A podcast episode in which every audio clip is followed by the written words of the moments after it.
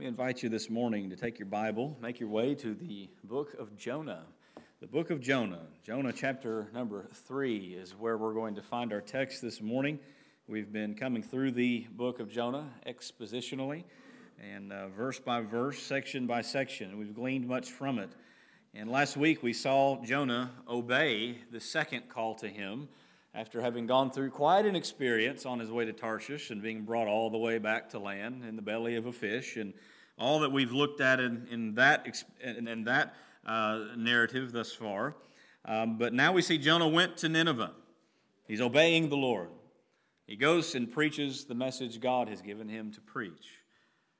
And now the big question is what's going to happen?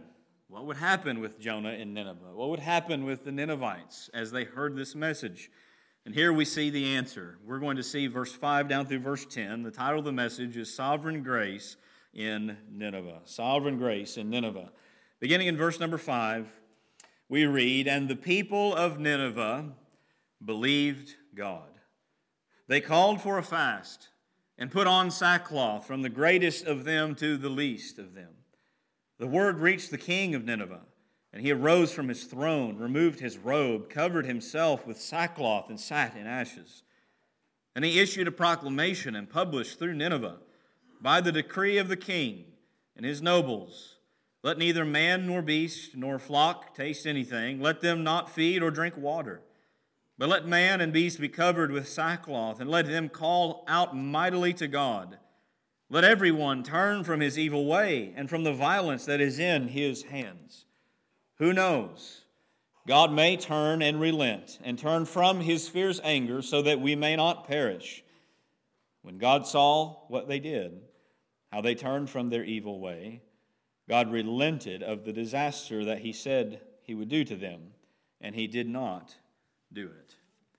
We have seen how wicked Nineveh is through our study. And we often might think, is it possible that we could view wicked people and think this way? I just don't see how somebody or some people like that would ever turn to the Lord. How could it be possible that we view with that kind of a perception?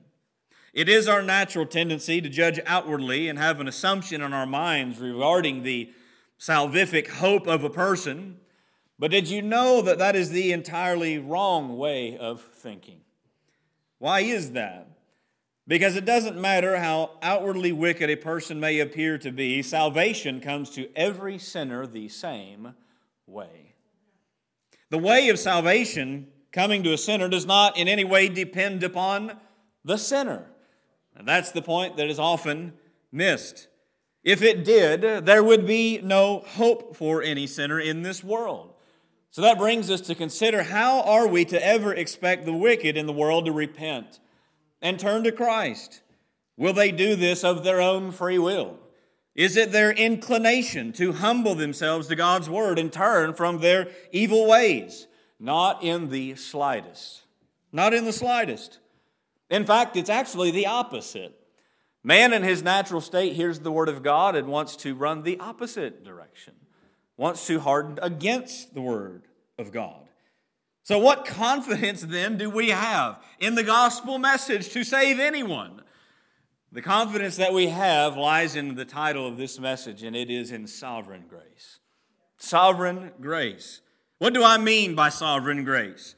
Well, you will see this expounded further through the text as we come through it. But in short, sovereign grace refers to God's freedom and power to save wicked sinners as he pleases. You see, God's sovereignty is woven through the book. We've touched on that already. It's woven through every aspect of life, including salvation. R.C. Sproul rightly comments and says that most Christians salute the sovereignty of God but believe in the sovereignty of man. And that has been my experience, as many will say, yes, of course, God's sovereign, but when it comes down to the nuts and bolts, it's really man who's in charge and making all the decisions. But you see plainly that it is God who saves sinners through the means he has ordained and grants a change of heart through his grace. You see, without this change of heart given by God's grace alone, there would be no salvation for any one of us. This is what we see transpires in this great account. Jonah has obeyed the Lord.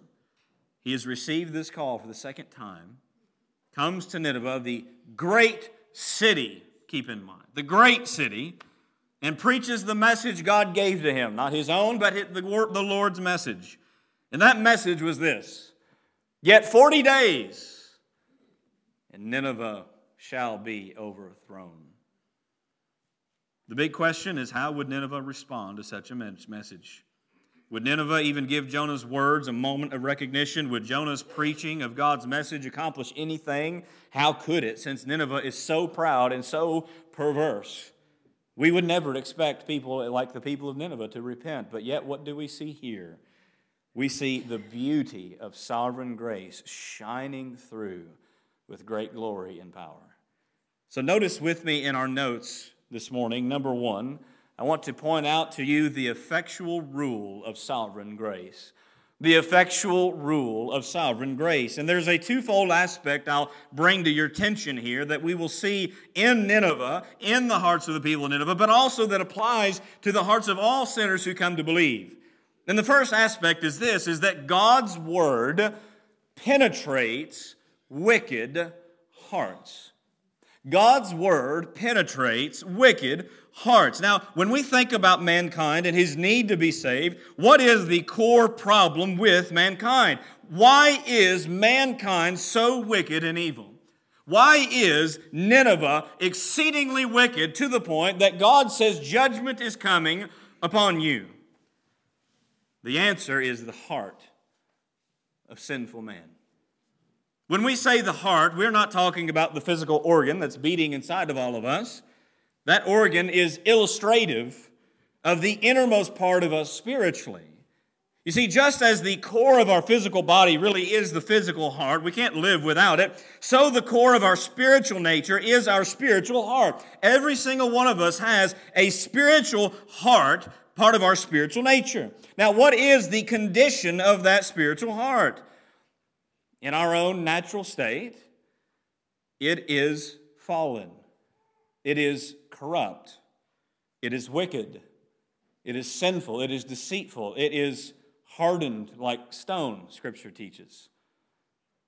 Jeremiah the prophet says in Jeremiah 17 9, the heart is deceitful above all things and desperately sick. Who can understand it?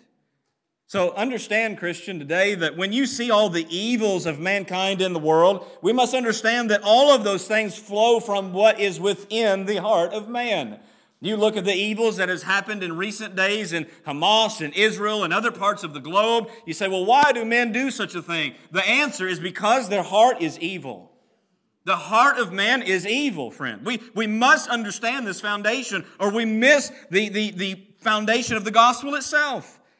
But the same is true for each and every one of us in our own life. Every ounce of sin that flows out of your life comes firstly from your heart. Jesus said in Matthew 7 21 and 22, For from within, out of the heart of man, come evil thoughts, sexual immorality, theft and murder, adultery, covetous, coveting, wickedness, deceit, sensuality, envy, slander, pride, foolishness, and the list could go on and on. All that's wrong with you begins with what's inside of you. See, this has been the condition of mankind from the very beginning. When Adam fell into sin and plunged all of us into such a state of wickedness, you recall what the state of mankind was on the face of the earth in the days of Noah. We recall the global flood. The global flood is a act of God's wrath and judgment. Why did he do such a thing? The answer is because of what was in the heart of man and what he was doing. Genesis 6 5, the Lord saw that the wickedness of man was great in the earth, and that every intention of the thoughts of his heart was only evil continually. And what do we read about Nineveh in chapter 1? God says, Their evil has come up before me. He's pronouncing that Nineveh is evil. They are wicked, and this is rooted in their heart. And so, this is what we must see. Because of evil in their heart, it has produced the abundance of their evil practices. Now, since the heart of man and that of Nineveh is so wicked, how would we ever expect any sinner with such a heart to actually listen, to actually obey, to actually humble themselves, to actually repent, to actually re, re, to actually believe, to turn to the God who is rebuking them for their evil? Now, we might expect Jonah, this Jewish foreigner, walking into this major city, coming in there and shouting, 40 days and Nineveh shall be overthrown. 40 days and Nineveh shall be overthrown. We might expect that they would scoff at him, scorn his message, shun his message, say, Who is this crazy weirdo coming in out of nowhere? Who is he to tell us that we are going to be destroyed? That is the natural way of thinking in mankind. As Paul rightly said in Romans 3:11, no one understands, no one seeks for God. Then we see some who hear. Some who hear, and the Lord breaks them down. They break down in repentance. They recognize their need. They're humbled by the Word of God. They come to actually believe on Christ. What is it that makes the difference here? It is God's sovereign grace. It is God's sovereign grace. It is that God intentionally has used His word to cut to the very core of the heart of whomever He wills. And He uses His word to do that very thing. You understand that it is the Word of God that cuts deep and changes hearts. It's not my charisma, it's not a preacher's uh, ability or, or, or anything else. It is the Word of the living God only that does that. Hebrews 4:12, the Word of God is living and active, sharper than any two edged sword, piercing to the division of soul and spirit and joints and marrow, and discerning the thoughts and intentions of the heart. Now, notice this. This is what fascinates me about this account of Nineveh. What is the response from Nineveh? We would expect scoffing and scorning. But instead, we read in verse 5 that the people of Nineveh did what? They believed God. They believed God. We don't read that they scoffed or shunned Jonah. We read that they believed God, the opposite of what their natural nature should lead them to do. They believed God regarding what Jonah preached. And here's an essential point about this note it does not say that Nineveh believed Jonah. Catch that. It says that they believed God. They believed God. What's that show us? That shows us the Word of God has done as what God ordained it to do. It has cut to the core of their heart so that it's worked in them to see the words of Jonah not as some babbling prophet from Israel, but as a message from the living God invoked to them. It is driven home to their own heart. You ever sat in a church service and you just felt like the preacher was hammering right on you only? That's not a fun thing to endure, is it? But that's how the Word of God works. Because I promise you, the preacher has no time to go follow you around and figure out what you're doing and then preach against you on Sunday. You don't have time to do that. Contrary to popular belief, we do work more than two hours a week. All right? That's a common misconception. God takes His Word and directs it to the hearts of those who need it for the specific need when He wills to do that. And in so doing, this is what happens is that the person who is affected by the word of God in their heart, they don't view the word being spoken as just some preacher babbling up there for a little while. They view it as the message of God because it's the word of God being communicated. You see, we have to understand that this is the only way in which true grace is known. It's when the message of God is received not as the message of man, but as the word of God. Paul said this of the Thessalonian church to their praise in 1 Thessalonians 2, 13. God's grace in them. He says, We thank God constantly for this, that when you received the word of God, which you heard from us, you accepted it not as the word of men, but as what it really is the word of God, which is at work in you believers. You know, there are many today who judge a sermon based on the preacher, and they give him some kind of a grade of approval or disapproval based on fleshly notions. They base their judgment on whether the preacher was, well, he was too long or he was too short. He was too loud, he was too quiet. He was too smart, he was too dumbed down. He was too old, he was too young. There's a lot of different gauging of preaching today. But I think we all understand and must see the validity of the message being preached is not in the preacher, in his style or his charisma or anything else. The validity of the message is in the word of the living God. I could be up here and just be as boring as I'll get out. But if the word of God is being spoken, you had better pay attention. Maybe I am boring as I'll get out. If I am, that's fine. You don't have to tell me, okay? But this is the reality I'm communicating is that the message must be received as God's word. It's not, it's not about the preacher, it's about the message, message coming through from the scriptures. Every message proclaimed that is scripture, rightly expounded and applied, is the word of God declared to his people. And since it is the word of God that penetrates hearts, this gives all of us comfort in knowing the effect of the message does not rest on my power, but on God's alone. When I learned that, that took a lot of stress off my shoulders because I used to think if things didn't happen in a church service, man, I must have failed miserably. Like it was up to me to save sinners. A lot of people minister that way, they manipulate people to get professions of faith. But it's not up to me. It's not up to you, Christian. When you witness, understand, you're taking the gospel, you're sharing it with your friend, your loved one, your neighbor, whoever. God will use that. He doesn't require you to be a perfect communicator to do it. He just says, give it, preach it, declare it, because it's His power that makes the difference. Notice with me, letter B, not only do we see God's word is what penetrates wicked hearts, we see that in Nineveh, but that's the principle for everything else. God's work converts wicked hearts. God's work converts wicked hearts. Again, from this one statement, we glean another aspect of sovereign grace. In verse 5, we read, And the people of Nineveh believed God. So that points us to the fact that the message, it cut into their heart. That's what God's word does by his grace. But not only that, we see they believed God. What is it to believe? Here, the word refers to have trust in.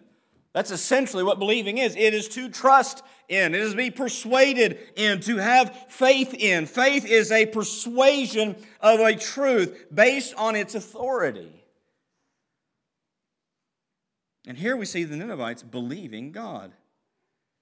I'll have you note that they did not believe in just any God that might have been accepted or known in their pagan culture. No, they believed Jonah's God. They believe Jonah's God, the God of Jonah the God of Abraham, the God of Isaac, the God of Jacob, the God of Israel, the God of creation, the one true living God. That's the God they believe in here, not any other. Interestingly, the, the same word used to describe Abraham's faith is the one used here regarding Nineveh. We read in the life of Abraham in Genesis 15 6 that he believed the Lord and he counted it to him as righteousness. See, we must un- understand this that when someone truly believes, they truly have saving faith, they have been made new. A change has taken place in their heart. Supernaturally. We call this regeneration often, or also the new birth. You recall what Jesus said regarding the new birth except you're born again, you cannot see the kingdom of God. That is the work of God. It is a change internally that you can't orchestrate or fabricate yourself, and it can't be undone either. You see, God spoke through Ezekiel, describing this under the new covenant. He says in Ezekiel 36, 26, He says, I will give you a new heart and a new spirit I will put within you, and I will remove the heart of what? Stone of flesh, right? Stone from your flesh and give you a heart of flesh. That's a heart transformation. Paul the Apostle describes it in greater detail in Titus. He says, But when the goodness and loving kindness of God our Savior appeared, He saved us, not because of works done by us in righteousness, but according to His own mercy, by the washing of regeneration and renewal of the Holy Spirit, whom He poured out on us richly through Jesus Christ our Savior, so that being justified by His grace, we might become heirs according to the hope of eternal life. Titus 3 4 through 7. Now just contemplate the scene in Nineveh for a moment. The Ninevites, just moments before Jonah walks into that city and preaches, they are entrenched in their evil. they don't have a care in the world for the God of Jonah. They're entrenched in their evil, their violent ways, and in the span of a very, very short time of Jonah walking in and proclaiming this message of judgment, we read that the people of Nineveh believed God. How did they all of a sudden have this faith in Jonah's God? Because that is the work of the Word of God in the heart of sinners. Romans 10 17, faith comes by hearing, and hearing through what? The Word of Christ. But we find, friend, that many hear the same word of the gospel but remain unaffected by it, don't we? Why is this? Because though many may hear, they are not actually hearing. Though they may hear, they're not actually hearing. They may hear with physical ears, but their spiritual ears are dead and deaf. The spiritual ears are dead in sin and do not respond unless God grants this hearing to them. Jesus would often say, after much of his teaching, this statement He who has ears to hear, let him hear. Mark 4 9. And that always used to puzzle me. What in the world is he talking about? Of course, they just all heard him, right? What he's saying with that? Those who are able to understand, let them understand. Jesus very well knows that everyone has physical ears that he taught. But he's not talking about physical hearing. He's talking about spiritual hearing, actually being gripped in the heart by the truth he just spoke. And here, friend, is where God's sovereignty ties into all of this by the fact that he alone chooses to open deaf ears or not. It's not in the sinner's ability to open his deaf ears, it's in God's ability only. We see this throughout the scriptures in various scenes regarding the rebellious generation of Israel. Deuteronomy 29, 2 through 4. Listen to this. Moses summoned all Israel and said to them, You have seen all that the Lord did before your eyes in the land of Egypt, to Pharaoh and to all his servants and to all his land, the great trials that your eyes saw, the signs and those great wonders. But to this day the Lord has not given you a heart to understand, or eyes to see, or ears to hear. What do you find in this? You see the sovereignty of God in this issue. Noah preached to the wicked generation before the flood. He was a herald of righteousness, but it fell on deaf ears. But in contrast to that, we read of, say, an example of Lydia in the New Testament. Acts 16 14. What do we read of her? The Lord opened her heart to pay attention to what was said by Paul. You see, in each of these instances, we see that God is the one who takes the initiative, not man. Common Christianity today has that reversed. And we must see it biblically. Because sinful man in his fallen state, he neither has the ability or the desire to believe on God, except God's grace work in his heart. See, we glean from the scriptures that both faith and repentance, they are indeed gifts of God, inseparable from each other, gifts that we exercise upon receiving them through his word. They go hand in hand as a mark of conversion. And this is accomplished through the word of the living God. Listen, look, look with me, if you would, to Isaiah 55. Isaiah 55, I want you to see this passage in verse 6 down through verse 11. Isaiah 55 and verse 6 through 11. Notice this. The Lord is speaking, and he says, Seek the Lord while he may be found, call upon him while he is near. Let the wicked forsake his way, and the unrighteous man his thoughts. Let him return to the Lord, and he may have compassion on him, and to our God, for he will abundantly pardon. Isn't that a wonderful invitation? It is. It's a staggering invitation, considering who God is and who we are. That's why God says in verse 8 and 9, My thoughts are not your thoughts, neither are your ways my ways, declares the Lord. As the heavens are higher than the earth, so are my ways higher than your ways, and my thoughts than your thoughts. Now, that can apply to various contexts and situations, but this, here's the staggering thought who, who are we that God would give any kind of salvation to wicked man? But notice how he does it in verse 10 and 11. He says, For as the rain and the snow come down from heaven and do not return there, but water the earth, making it bring forth and sprout, giving seed to the sower and bread to the eater, so shall my word be that goes out from my mouth. It shall not return to me empty, but it shall accomplish that which I purpose and shall succeed in the thing which I send it. What do you notice about this? God's word accomplishes what he desires, what he purposes. You see, God ordained through this passage, through this whole narrative, that his word would bring about faith and repentance in the Ninevites, and it did just that. Left to themselves, they never would have responded in such a way.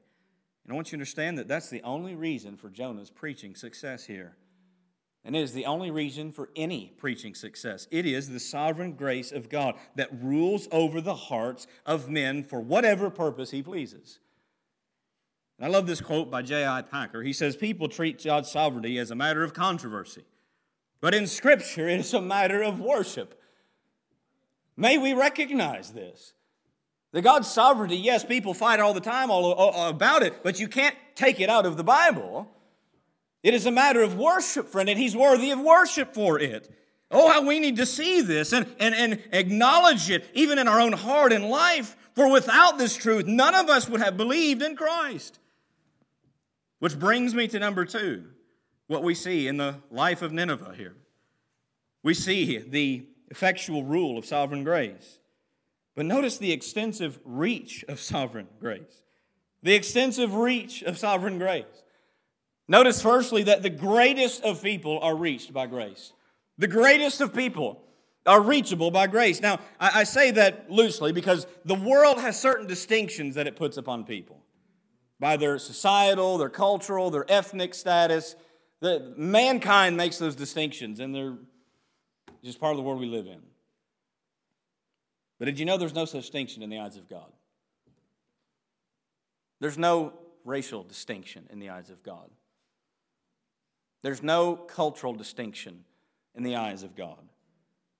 Because every person in this world, regardless of whether they're high or low in society, whether they're, whether they're black, white, or yellow, or pink, or purple, we all bleed the same.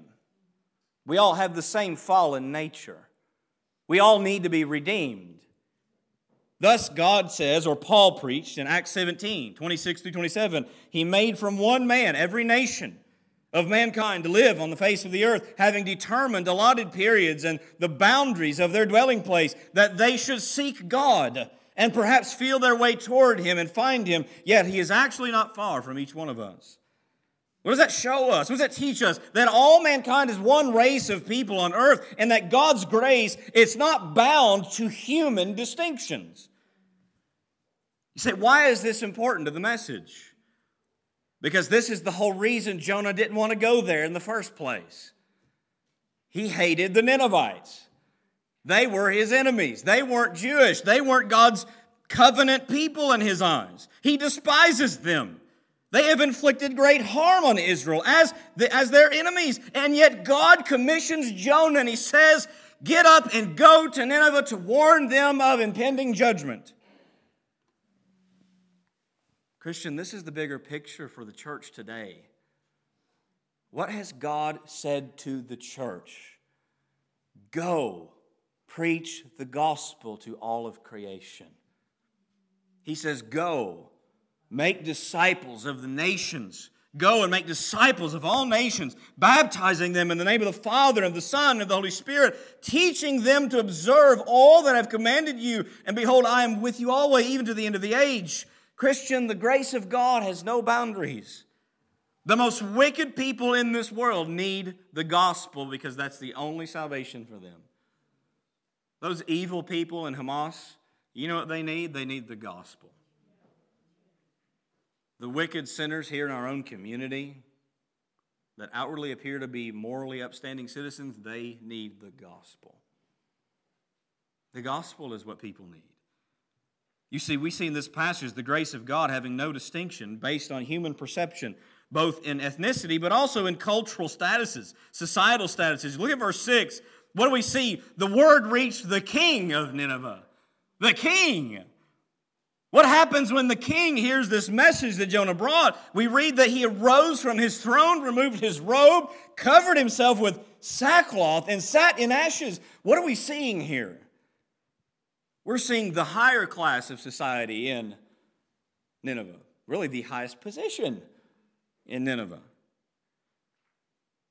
being affected by the grace of God from the preaching Jonah brought. You see, whether he heard it directly from Jonah or the word simply traveled to him from others to the throne, it makes no difference. It was God's message. This is God's work. You see, God has reached the heart of the king. For even the king, in all of his lofty status and royal prestige, is not beyond the grace of God breaking him down and humbling him and bringing him to repentance. We see all through the scriptures examples. Those who are deemed higher in society reached by God's grace. You know, Nicodemus was a higher class individual in his day, religious leader. Yet the grace of God had reached him. Joseph of Arimathea, who was a very wealthy man, the grace of God had reached him. Roman soldiers who were greatly admired and feared among the people, grace of God reached him. And lest we forget the Apostle Paul, he was top tier in his day. He was a Pharisee of Pharisees, but what do we see? The grace of God strikes him down on the road to Damascus, saves him, changes his heart. See, right here in our text, we see God's grace reaching even the king over this evil and corrupt city. How should this affect our view of God's grace, of those who would be deemed higher level in society? Well, Paul answers that for us in 1 Timothy 2, verse 1 through 6. Let us read it for a moment. Paul instructs Timothy, the pastor of a church, says, First of all, then I urge that supplications, prayers, intercessions, and thanksgivings be made for all people, for kings, and for all who are in high positions, that we may lead a peaceful and quiet life, godly and dignified in every way. This is good and it is pleasing in the sight of God our Savior, who desires all people to be saved and to come to the knowledge of the truth. For there is one God and there is one mediator between God and men, the man Christ Jesus, who gave himself a ransom for all which is the testimony given at the proper time. You understand, Paul and Timothy live in times where the higher status of society, they were exceedingly wicked, exceedingly evil. And Paul says, pray for them and desire the gospel to reach them and save them. See, regardless of how powerful a person is or appears to be, God's sovereign grace is greater than that. May we pray for those even in our own authority. The wickedness that we see in our own nation, in both kinds of both kinds of political parties. There's no, there's no righteous party that's perfect. What does everyone need? The gospel of Christ. It's the gospel, friend. May we pray and seek this and understand the gospel reaches all classes of people. But not, that brings me to the letter B. Not only do we see the greatest of people reachable by grace, but we also see the least of people reached by grace. What do we see in verse 5? They called for a fast and put on sackcloth from the greatest of them to the least of them. You notice who's repenting in Nineveh. The greatest to the least. What's that include? That means everybody in every class no matter how low someone might be in the eyes of man. And here's yet another point of application that we do not view those whom we think lower class as beyond the reach or need of the gospel of God's grace.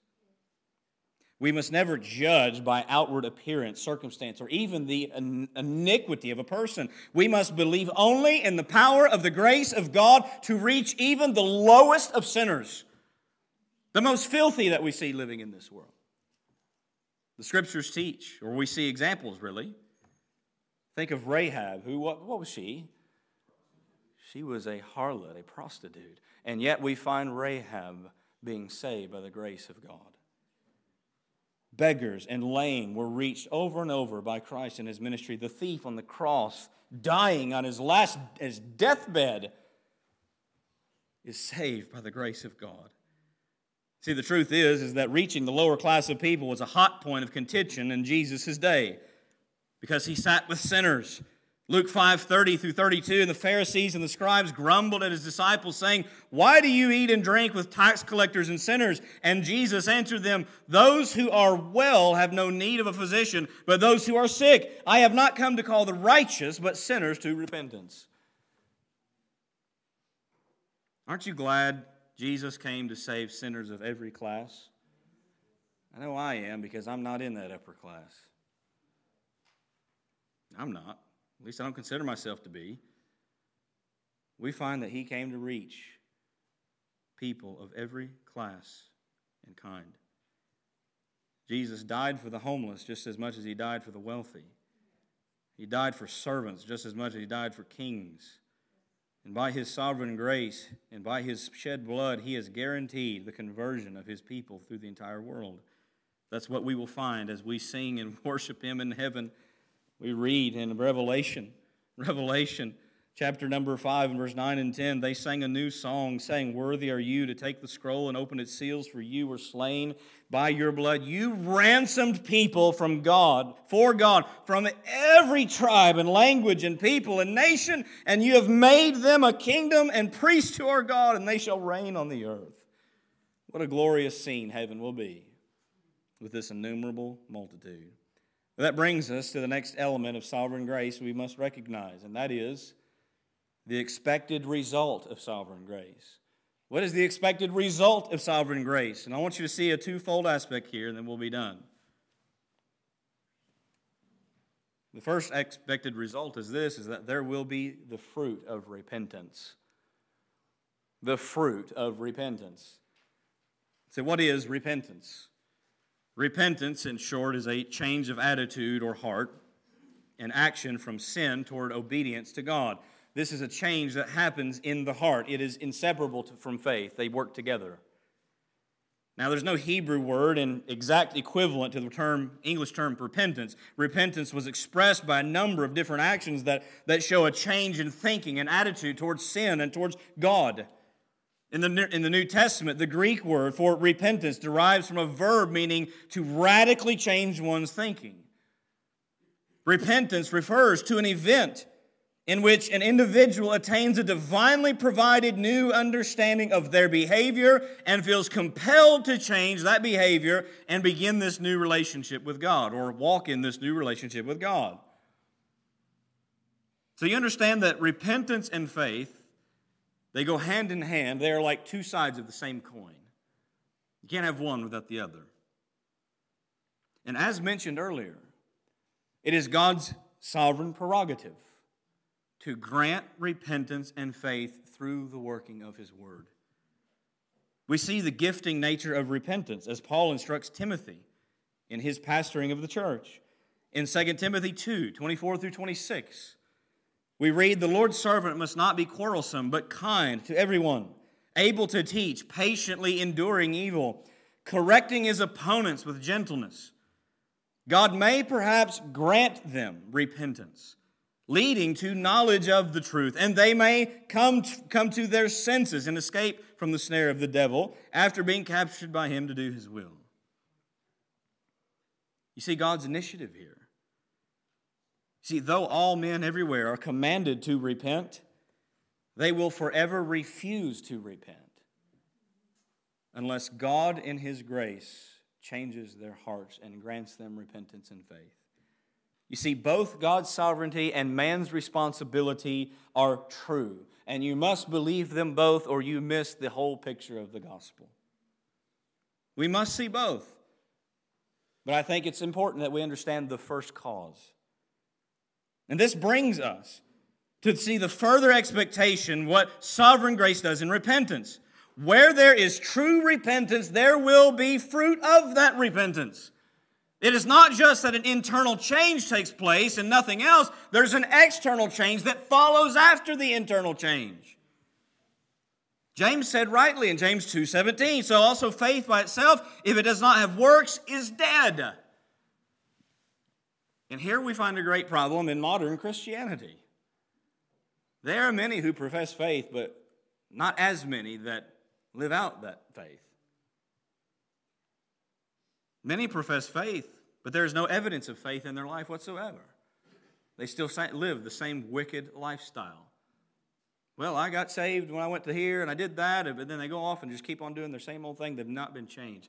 Friend, that's an empty profession. Empty. Where is the fruit of repentance in this text? Oh, it's saturated through the whole of it. Look at Nineveh and what happens with them. In verse 5, notice what they said. They called for a fast and put on sackcloth. What is a fast and putting on sackcloth? Well, we know fasting is to restrain from eating food. What happens when you don't eat food? You get a little weak, don't you? At least I do. Getting hungry right now. I know you are too. I can hear your stomach's grumbling. You're saying, Preacher, hurry up. I'm almost done, I promise. But you understand, fasting is to restrain from eating, leading you to draw near to God in your weakened physical state. Sackcloth was a rough cloth made from animal hair, usually that of a goat or a camel. See, in ancient times in Near Eastern literature, it refers to a type of material that was used in various household duties, such as the construction of clothing and sacks. To wear sackcloth was a very lowly, uncomfortable thing to wear. So, to fast and wear sackcloth, they were ancient demonstrations of mourning, most often, not only in the sorrow of losing someone, but also as an act of deep contrition and repentance. And what is fascinating here is that we see the people of the city spread throughout. They're beginning to fast and put on sackcloth. But what's fascinating about this is that it's not just happening to those in the city, but the king of the city. The king of the city when he heard Jonah's message in verse 6, we read, he arose from his. Just, just picture this. Picture this in your mind to grasp hold of the gravity of what grace has done to this king. He arose from his throne, removed his robe, which was royal, covered himself in sackcloth, or I mean with yeah, with sackcloth, and then sat in ashes. Consider that scene. the act of God's grace affecting such a man in such a high and exalted position. Men in those kind of positions, they're not typically prone to be humble, are they? They're prone to be proud and arrogant. But he's humbled from the throne, stepping off of it lowering himself in the ashes and putting on sackcloth. Now, you just imagine for a moment, imagine if our own nation, our own national leaders, expressed such a sign of repentance toward God. May I say that that's exactly what our nation needs? It needs repentance from the bottom to the top. All of it. And I want you to understand that based on this text, that is not beyond the power of God's grace. Never doubt the power of God's grace, but this is a demonstration of repentance. And we see it continue in verse 7 and 8. We read that he issued a proclamation published through Nineveh by decree of the king and his nobles let neither man nor beast, herd nor flock taste anything. Let them not feed or drink water, but let man and beast be covered with sackcloth and let them call out mightily to God. That's the proclamation. The king is calling on Nineveh to conduct behavioral responses towards Jonah's message.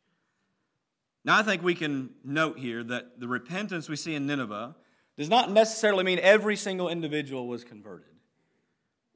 Most likely, there might be a few who's just going with the flow. That's what happens. There's no way to know that for certain. But we do know that it must have been a great many who have repented, judging by this citywide change that took place. You see, this is not the only instance in which a king, having been greatly impacted by God's grace, has made a decree over the land.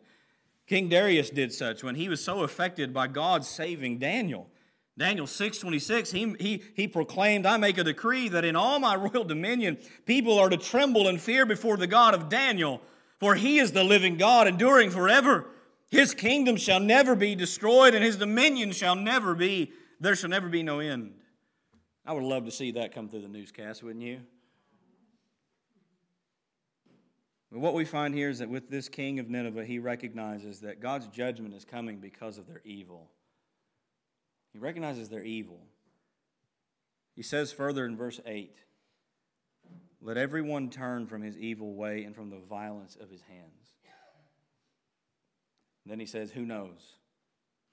God may turn from his fierce anger so that we may not perish. You remember, there wasn't any hope in what we read of Jonah's message, is there? Who knows? At the very least, we had better repent, but who knows? It's possible Jonah could have expounded further, but it's not written in Scripture for us to know that. Five words in the Hebrew was his message according to the text. Only judgment was pronounced. But what you see in Nineveh's king and in the people of Nineveh is the fruit of repentance. That is the result of sovereign grace. What better fruit of repentance could there be than inward change that affects outward change? This inward manifestation, this outward manifestation of the inward transformation is God's sovereign grace brought to bear on their hearts and lives. Which brings me to letter B, and lastly, you can say amen.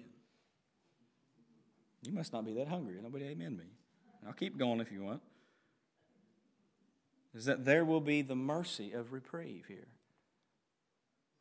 The effect of sovereign grace is that not only bring repentance and faith and change, but it brings mercy, deliverance. Verse 10, we read the result. When God saw what they did, how they turned from their evil way, God relented of the disaster that He said He would do to them, and He did not do it. And this, friend, is the whole reason Jonah didn't want to go in the beginning. And he'll tell us that in the next chapter. It was because of the possibility. God, if you're going to give them a message of judgment, I know that you probably have the intention of mercy towards them, and he didn't want to have them having mercy. What's interesting is we don't have a timeline of when they found out they are receiving mercy. Most likely, they're having to anxiously wait those 40 days to see if God is going to be merciful to them. God was merciful to this wicked city. He displayed his sovereign grace in a way that is rarely seen today. Now, there are some who hold that Nineveh did not experience true saving grace of God and that this was only a brief change of moral standards. It is true that within the next generation, Nineveh is going to be right back at their wickedness. Another generation rises up. But Scripture makes plain the nature of their repentance. Firstly, it is God who says the people of Nineveh believed God. God gave us that in His Word. It's God who says that. The evidence is clearly seen in their repentance. Second reason I would say that this was genuine conversion is that God would not have lifted his hand of judgment if the Ninevites were acting in some kind of a hypocrisy, putting on a repentance show to try to get out of judgment, for he knows the heart. But I think lastly, we see with Nineveh is that Jesus' own testimony, if you'll turn to Matthew, one final passage I'll read to you. Matthew 12, Jesus' own testimony indicates that this generation of Nineveh will be at the final judgment condemning the generation that, of Jesus that rejected him. Matthew 12 and verse 38 through verse 41. Look at me here. Then some of the scribes and Pharisees answered him, saying, Teacher, we wish to see a sign from you. But he answered them, An evil and adulterous generation seeks for a sign, but no sign will be given to it except the sign of the prophet Jonah. For just as Jonah was three days and three nights in the belly of the great fish, so will the Son of Man be three days and three nights in the heart of the earth. Look at verse 41. The men of Nineveh will rise up at the judgment with this generation and condemn it.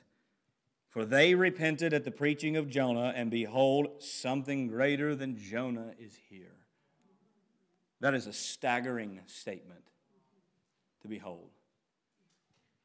The Ninevites believed after one short sermon without signs, whereas the scribes and Pharisees and many in Israel in Jesus' day had many sermons and miracles and signs, and yet still refused to believe the greater judgment goes on the generation of Jesus.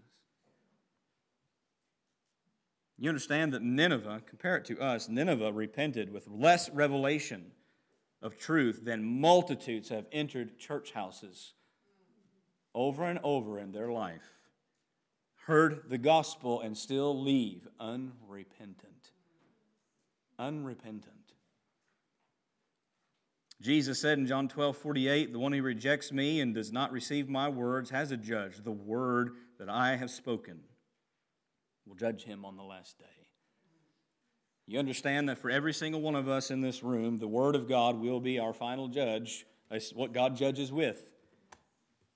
The Word of God. We have all heard the gospel. The call from God to every single one of us, if we are not saved, is to repent and believe on Christ. You must recognize your sin.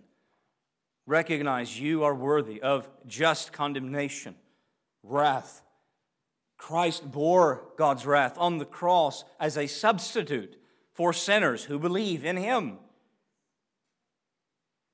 That is the responsibility. You are accountable for such. Repent and believe.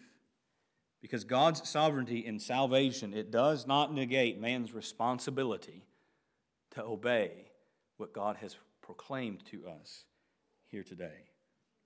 So, all of us have to come to this question how will we respond to the Word of God? How has His Word affected my heart today? How will I respond to it so as to be obedient to Him?